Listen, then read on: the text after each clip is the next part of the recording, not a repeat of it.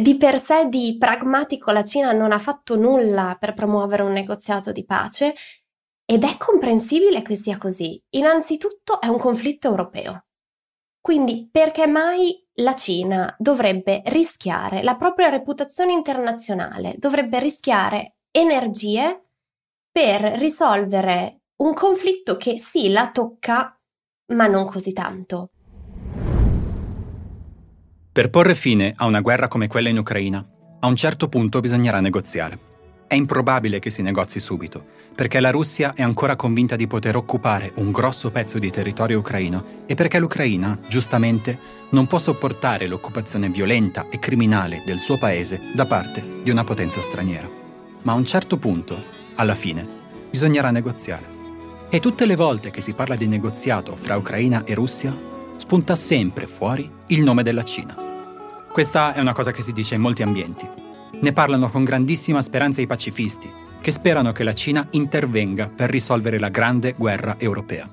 Ne parlano anche molti governi dell'Europa e ovviamente ne parlano con grande eccitazione anche i media. Tutti sostengono che la Cina, in quanto grande superpotenza neutrale, potrebbe intervenire nel conflitto in Ucraina e spingere i due paesi in guerra verso il dialogo e verso la pace. È un'ipotesi in cui speriamo un po' tutti.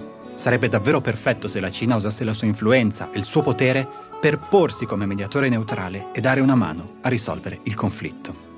Anche per questo, quando qualche settimana fa la Cina ha proposto un documento in 12 punti sulla guerra in Ucraina, tutti hanno reagito con molta eccitazione.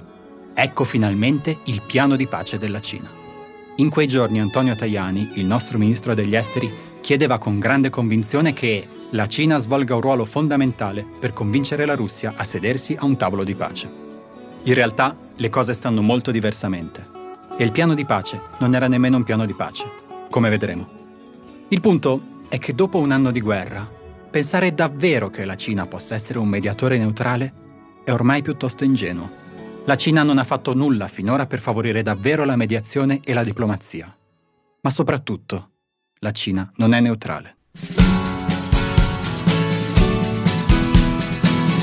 Ne parliamo con Francesca Ghiretti, che è analyst al Mercator Institute for China Studies, MERIX, il più importante centro studio europeo che si occupa di Cina. Con Francesca Ghiretti parleremo dell'improbabile ruolo di mediazione della Cina, dei suoi rapporti con la Russia e con l'Occidente e ci chiederemo se davvero la Cina può aiutarci a risolvere il conflitto in Ucraina o se piuttosto un suo intervento rischia di peggiorare le cose. Questo è Globo è un podcast del Post con un'intervista a settimana sulle cose del mondo e io sono Eugenio Cau.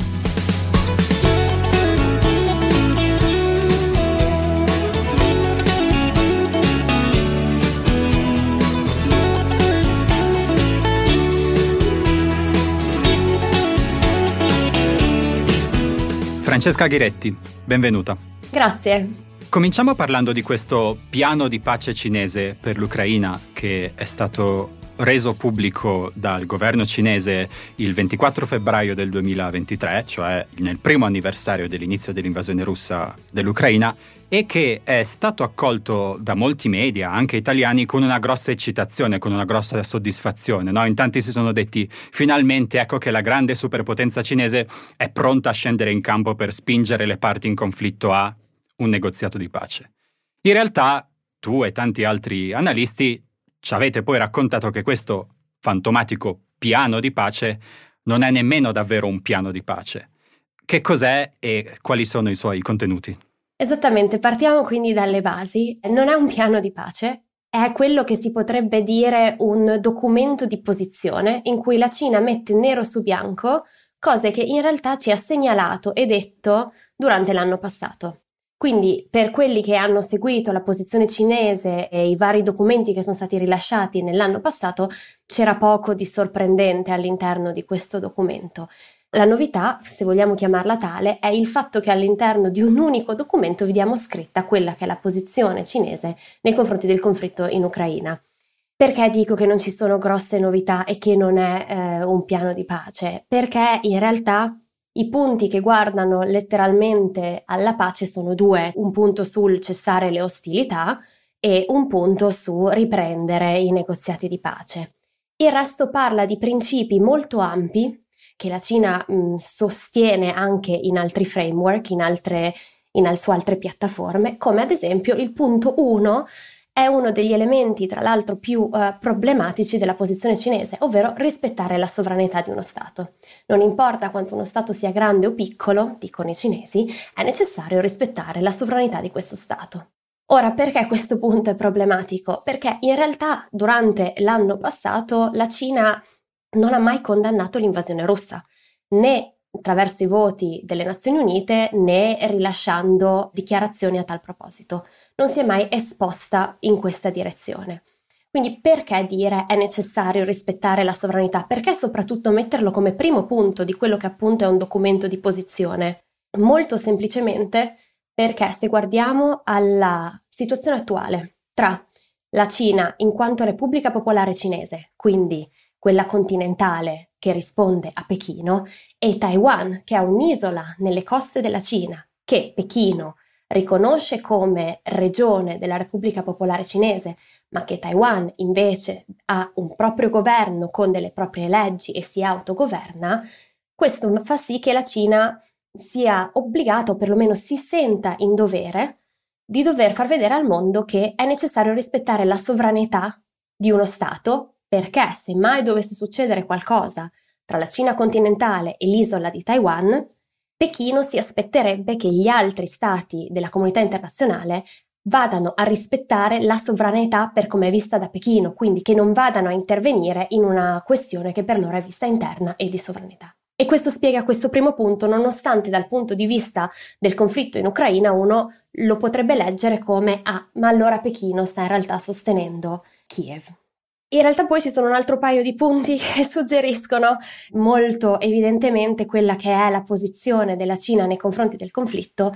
Uno è quello in cui suggerisce di abbandonare la mentalità da guerra fredda, che è una sorta di suggerimento all'Europa e soprattutto agli Stati Uniti, che in parte uno dei motivi per cui c'è questa instabilità nel loro vicinato è dovuto al fatto che la Nato si è espansa negli anni e che di conseguenza la Russia si è sentita progressivamente insicura. Detto questo, anche il fatto che venga menzionato la necessità di fermare le sanzioni unilaterali è un altro evidente elemento in cui la Cina guarda agli occidentali e ai paesi che hanno sostenuto le sanzioni a guida occidentale come qualcosa di negativo. Quindi, questo piano di pace, che non è un piano di pace ma è un documento di posizionamento in cui la Cina descrive la propria posizione nei confronti della guerra in Ucraina, è un documento, mi sembra di capire, piuttosto ambiguo, in cui la Cina fa una prima apertura apparente nei confronti della sovranità nazionale, che però è un'apertura autoriferita, cioè ha più a che vedere con la propria politica interna che con l'Ucraina, e poi invece fa tutta una serie di occhiolini a soprattutto la Russia. Ti chiedo, tu che idea ti sei fatta in questo anno della posizione della Cina in questo conflitto. C'è chi ha parlato di una neutralità filorussa. Ci spiegheresti se sei d'accordo intanto e poi cosa significa? Ritengo che si potesse parlare di neutralità filorussa, volendo, all'inizio del conflitto e fino a qualche mese fa.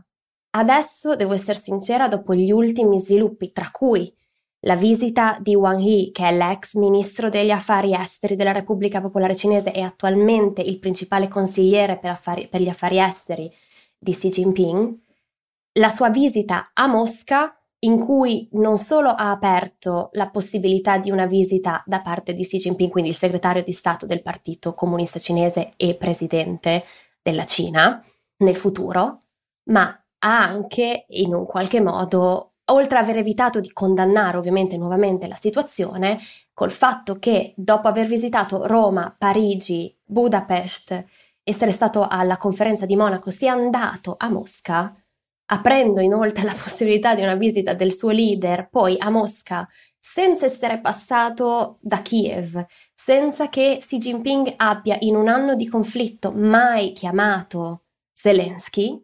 ovviamente personalmente va a togliere il dubbio su se vi sia o meno un elemento di neutralità. La Cina nell'ultimo anno si è, eh, si è progressivamente avvicinata alla Russia e ha progressivamente appoggiato la Russia sia in parte a livello economico, sia e soprattutto a livello politico e geopolitico. E questo è principalmente il risultato del fatto che, appunto, sia importante per Pechino non guadagnare necessariamente alleati, però amici in giro per il mondo e la Russia è quello che è, è un amico molto stretto e quindi perderlo in un momento in cui potenzialmente, soprattutto gli Stati Uniti e l'Unione Europea si riavvicinano, può essere problematico. Quindi personalmente la parte di neutralità non esiste più, è un appoggio russo. Questo però non vuol dire che appunto per i motivi che abbiamo detto prima, che riguardano la ripresa economica e comunque il fatto che la pace possa essere vantaggiosa da parte di Pechino, loro sperino che questa guerra si prolunghi in eterno, né quello che sto dicendo è che comunque la Cina non possa in alcun modo giocare un ruolo anche potenzialmente costruttivo in questo conflitto. Semplicemente qualsiasi ruolo andrà a giocare dovrà essere preso e visto dalla comunità internazionale come ruolo di qualcuno che evidentemente appoggia Mosca. Esattamente come qualsiasi ruolo andrà a giocare Washington verrà preso come ruolo di qualcuno che evidentemente appoggia Kiev.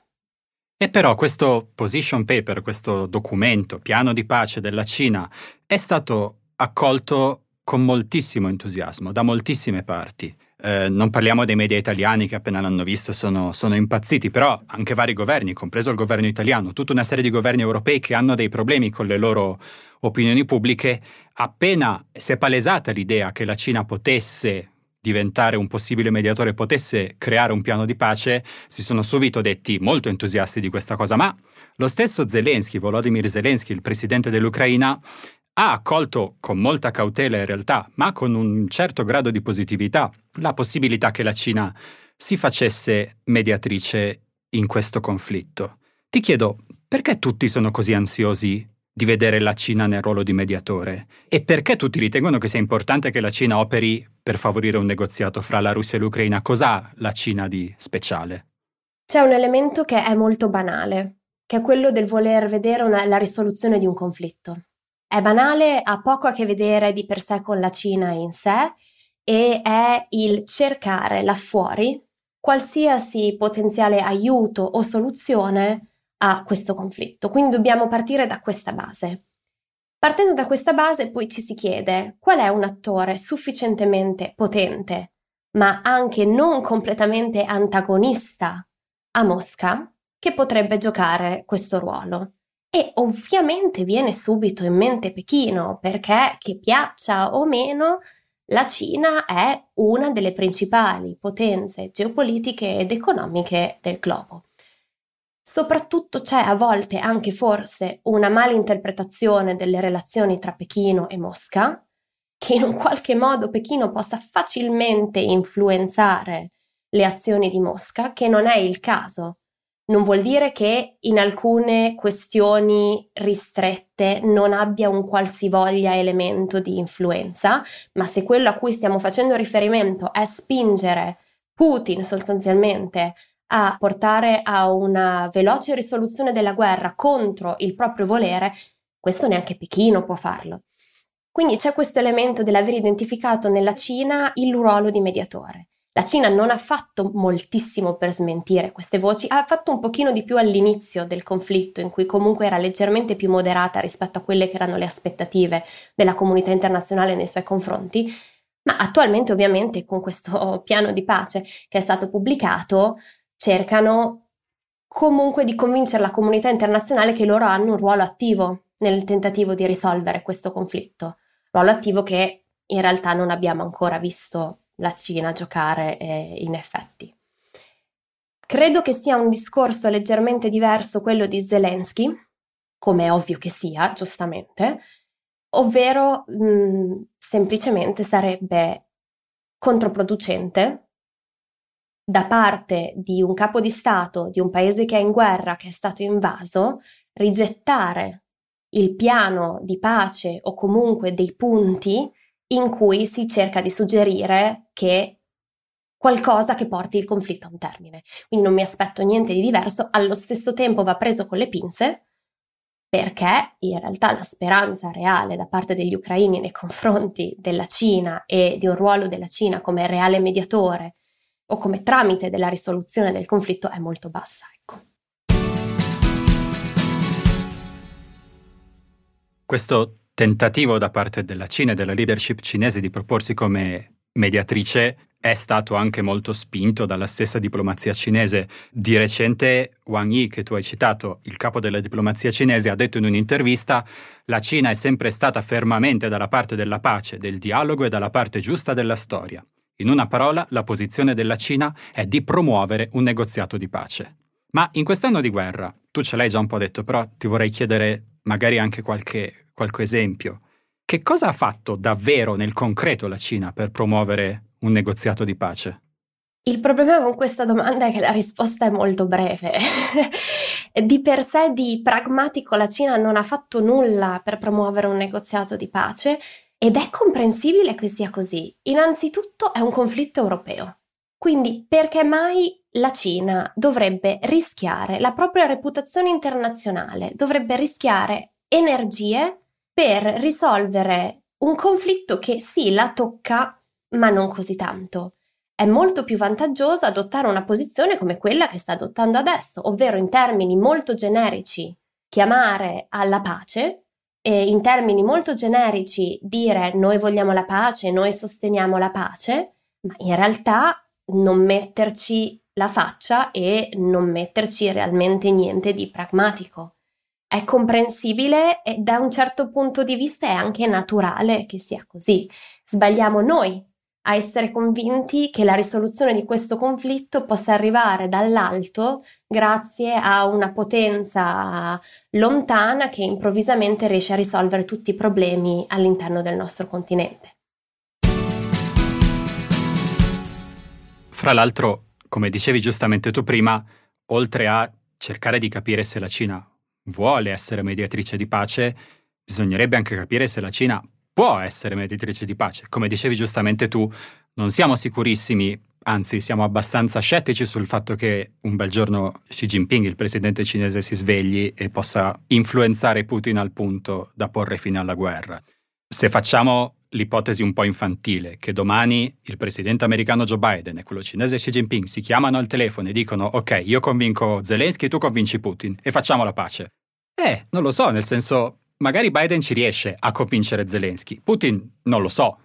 Ma che poi non sappiamo neanche se Biden riuscirebbe a convincere Zelensky, cioè dobbiamo sempre parlare di quelle che sarebbero le condizioni di questa pace, che è una cosa da cui saggiamente la Cina sta lontanissima, anni luce dal parlare di quelle che potrebbero essere anche solo remotamente le condizioni. Mettiamo anche che si mettessero d'accordo ma che le condizioni di pace implicassero una cessione di territorio da parte dell'Ucraina alla Russia. Non penso che neanche Biden riesca a convincere Zelensky, magari sì. Ovviamente se sul tavolo mette l'opzione di ritrarre tutti gli aiuti militari, magari sì, però magari no.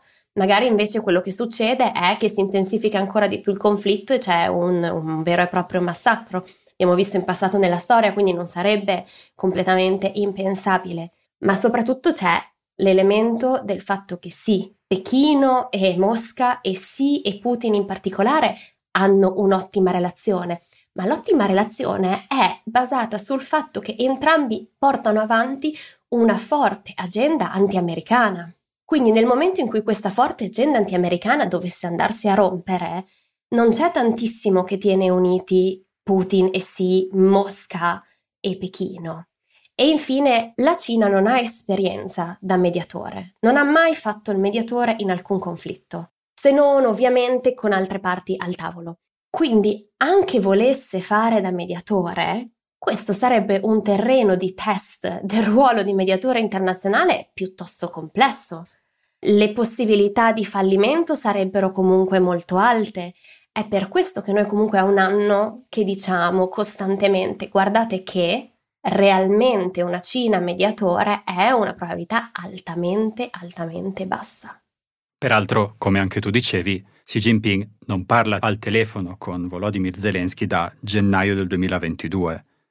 Hai voglia a fare mediatore se non parli con le parti in conflitto, diciamo. Senti, io vorrei venire un po' al cuore della questione, che è quello che tu accennavi poco fa, cioè la questione della natura dei rapporti tra la Russia e la Cina. Poco prima che la Russia invadesse l'Ucraina nel febbraio del 2022, Xi Jinping e Vladimir Putin si sono incontrati e avevano dichiarato pubblicamente che il rapporto, l'amicizia fra la Cina e la Russia era, tra virgolette, senza limiti.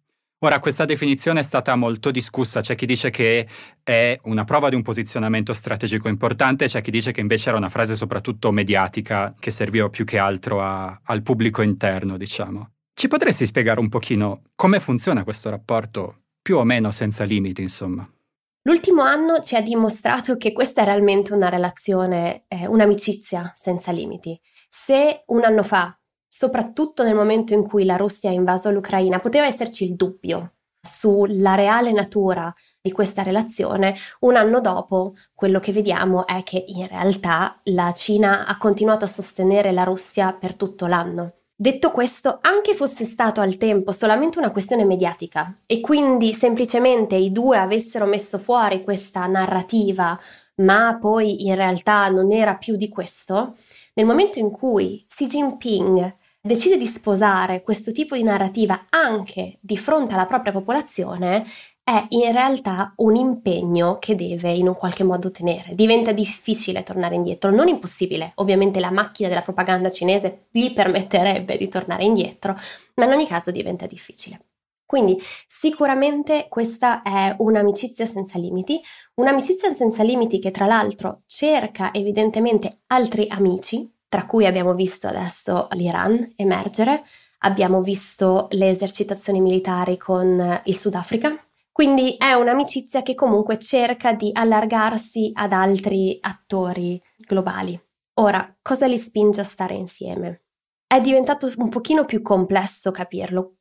Resto comunque dell'idea che ho detto prima, ovvero una narrazione contro gli Stati Uniti e contro l'idea di Occidente, che è un'idea relativamente flessibile perché oramai l'idea di Occidente include anche ad esempio il Giappone spesso, quindi è un'idea quasi del G7, le sette nazioni più ricche del mondo sono l'Occidente.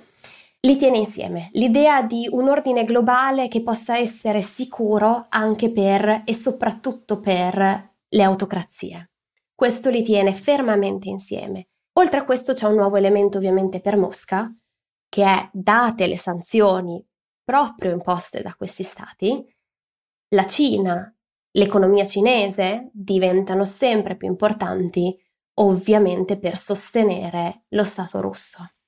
E quindi questa relazione che inizialmente era principalmente appunto una relazione di convenienza, diventa sempre di più basata su questioni pseudo-valoriali. Rendere il mondo più facile da navigare per le autocrazie e più sicuro per le autocrazie e possibilmente diminuire l'influenza e il potere statunitense. Lo so che questa domanda non bisognerebbe mai farla a un'esperta di Cina perché è il tabù dei tabù, ma cosa sta pensando la leadership cinese? Nel senso, qual è il ragionamento che spinge Xi Jinping e in generale il regime, il governo cinese a mantenere una posizione che, come dici tu, non è nemmeno più di neutralità filorussa, ma è proprio una posizione filorussa. In un contesto in cui la Russia non è che sia messa così bene. Poteva avere senso all'inizio della guerra, quando sembrava che la Russia si sarebbe mangiata l'Ucraina nel giro di poche settimane, ma adesso che Russia e Ucraina si trovano coinvolte in una guerra di logoramento terrificante e che una parte molto consistente della comunità internazionale condanna la Russia, non tutta la comunità internazionale, come si vede nei voti dell'ONU, ma una parte consistente della comunità internazionale condanna la Russia, a che pro la Cina sta così saldamente a fianco della Russia? Bisogna vederla in un'ottica del qual è l'alternativa.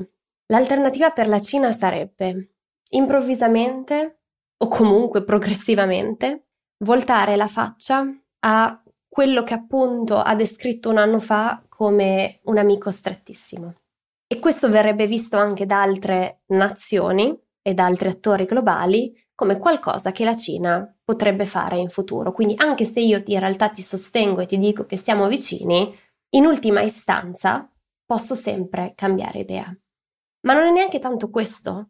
Il motivo principale, e l'abbiamo ripetuto un paio di volte, è che se la Cina dovesse fare questo, vincerebbero gli Stati Uniti agli occhi di Pechino, perché chi è il principale sostenitore della resistenza ucraina? sono gli Stati Uniti. Che questo sia un elemento marginale in realtà in quella che è la realtà dei fatti, ovvero che c'è uno Stato sovrano che è stato invaso e che sta cercando di rispondere a questa invasione e che questo dovrebbe essere l'elemento fondamentale della conversazione, non lo è agli occhi di Pechino. Agli occhi di Pechino questa è già di per sé una, un conflitto in cui se vince completamente Kiev, probabilmente vincono gli Stati Uniti.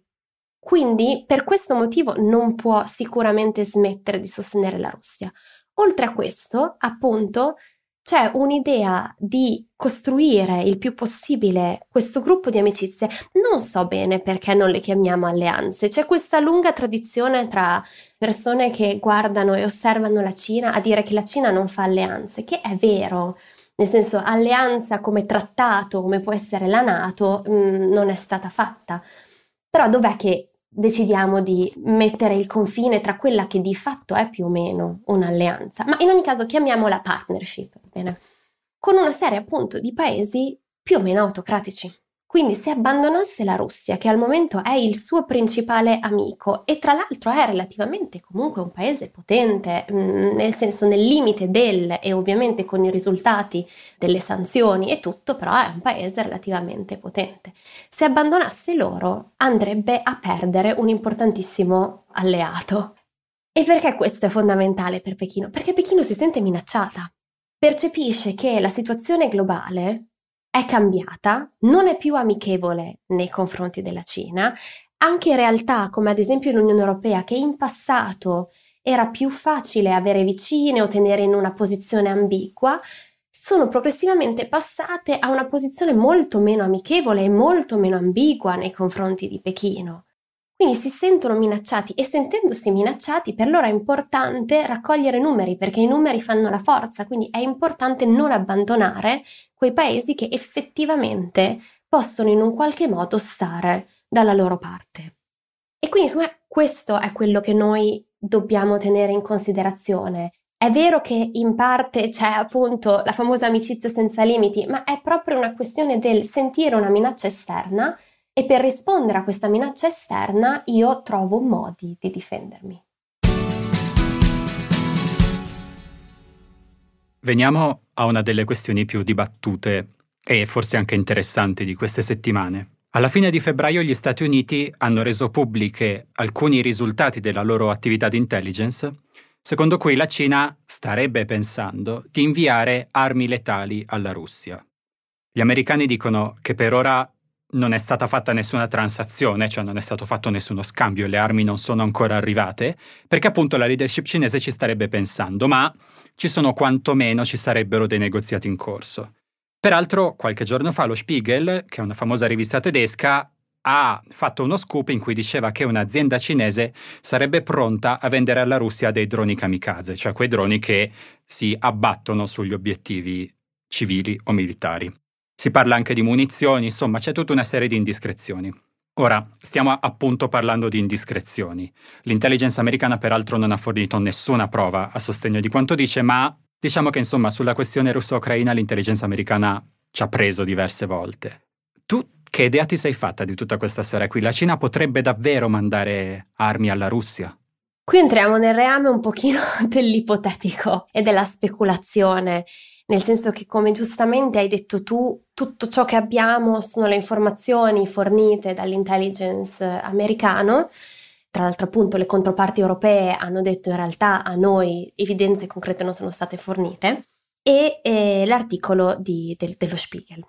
Ci sono un paio di cose da dire. La prima riguarda il modo in cui più o meno la Cina ha approcciato le sanzioni finora. Le ha rispettate, ma anche un pochino giocato in maniera intelligente, ovvero creando piccole imprese che testassero un attimino alcuni limiti, così che nel caso che poi fossero colte in flagrante o perlomeno fossero considerate come se stessero violando le sanzioni, le avrebbero potute chiudere senza avere enormi ripercussioni né economiche né eh, geopolitiche. Quindi non è impossibile pensare a uno scenario dove ci sia una piccola impresa, piccola media impresa, apparentemente privata o anche forse privata, che fornisce in questo caso parlavamo appunto di droni kamikaze, alla Russia, sia potenzialmente per testare quelli che sono i limiti e la risoluzione degli Stati Uniti, ma anche dell'Unione Europea, sia semplicemente per vedere se magari appunto passava inosservato proprio perché magari era una piccola impresa.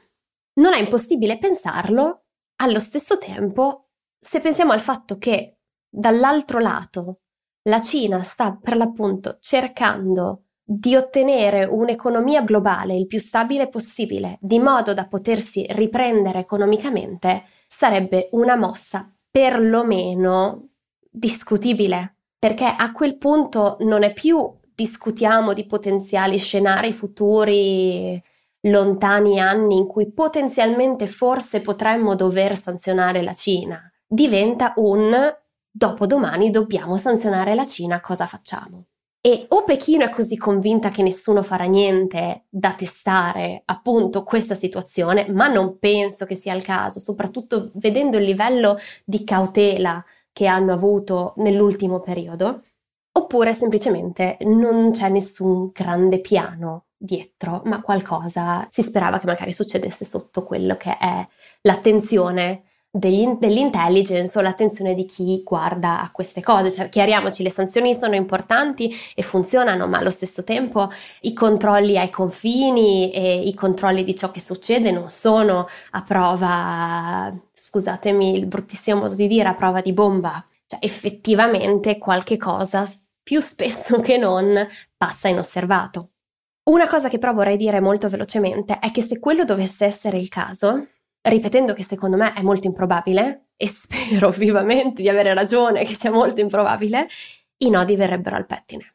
Verrebbero al pettine perché Washington ovviamente ehm, e gli Stati Uniti sarebbero prontissimi, non prontissimi, però sarebbero pronti e costretti a sanzionare la Cina a quel punto, ma per gli europei si apre un dibattito da cui tutti vogliono stare molto lontani, perché decidere a quel punto come o persino se sanzionare un partner economico come la Cina senza avere le possibilità economiche degli Stati Uniti, tra l'altro, perché l'Unione Europea economicamente è messa molto diversamente rispetto agli Stati Uniti, anche in possibilità di diversificazione di determinati elementi della propria economia, si aprirebbe un, un dibattito molto complesso e molto politico sul da farsi e quello potrebbe creare tantissima instabilità. Quindi spero vivamente che eh, non sia il caso.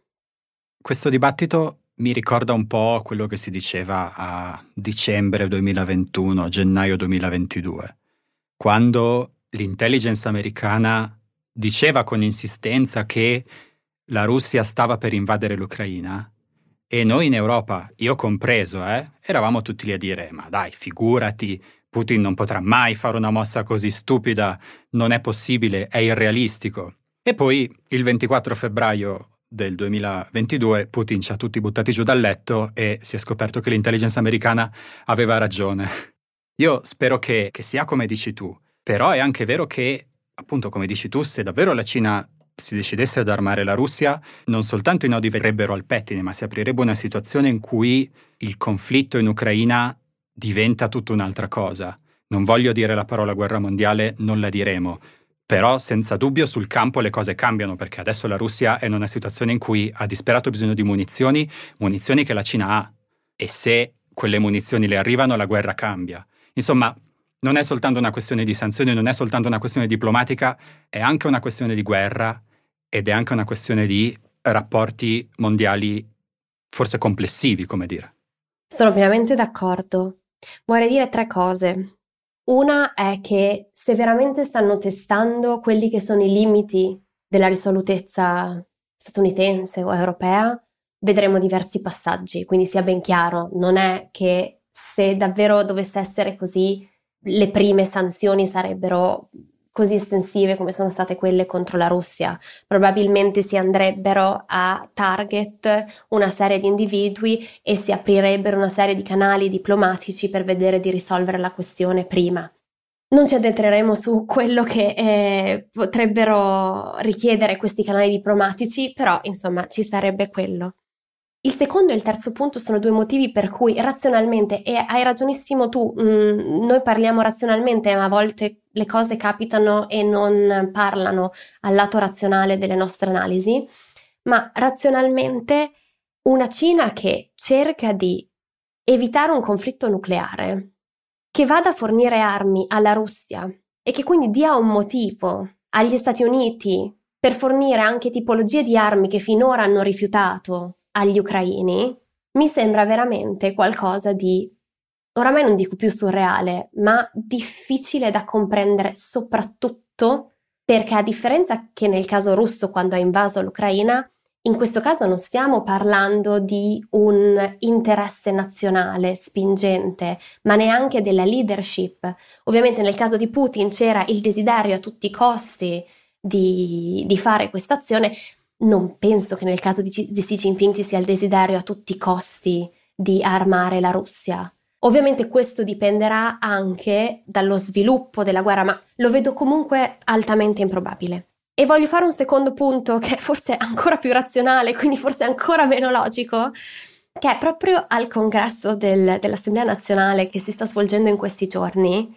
La Cina ha annunciato una previsione della crescita del PIL per il 2023 molto bassa, del 5%, che ovviamente in Italia, sapendo quanto cresce il nostro DP, diciamo, eh, ma il 5% è tantissimo. Ma per la Cina è pochissimo, soprattutto nel 2023 quando vediamo già che l'economia si sta riprendendo, quindi il 5% non è una previsione conservatrice, è veramente una previsione bassissima. E questo è perché comunque hanno tantissimi problemi dal punto di vista economico. E uno dei problemi principali è che hanno una forza lavoro altamente educata, alla quale è stato promesso il mondo per anni, cioè se avessero studiato duro queste persone avrebbero ottenuto posizioni importanti e queste posizioni non ci sono più e l'economia non è più quella che gli era stata promessa.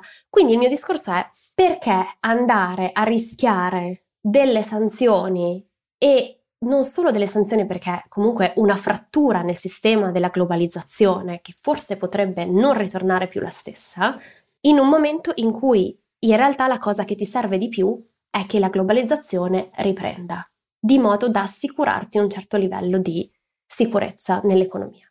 Ripeto, non so se questa è la mia parte del troviamo tutti i motivi possibili e immaginabili per far sì che non sia realistico che questo accada, e se accadrà dovremmo nuovamente annoverarlo tra quelle azioni che non hanno una base logica legata al benestare della nazione, ma parlano semplicemente a dinamiche geopolitiche per cui persino per Pechino una non vittoria dell'Ucraina diventa talmente importante per, per il partito e per Xi Jinping da spingerli a fare una cosa del genere.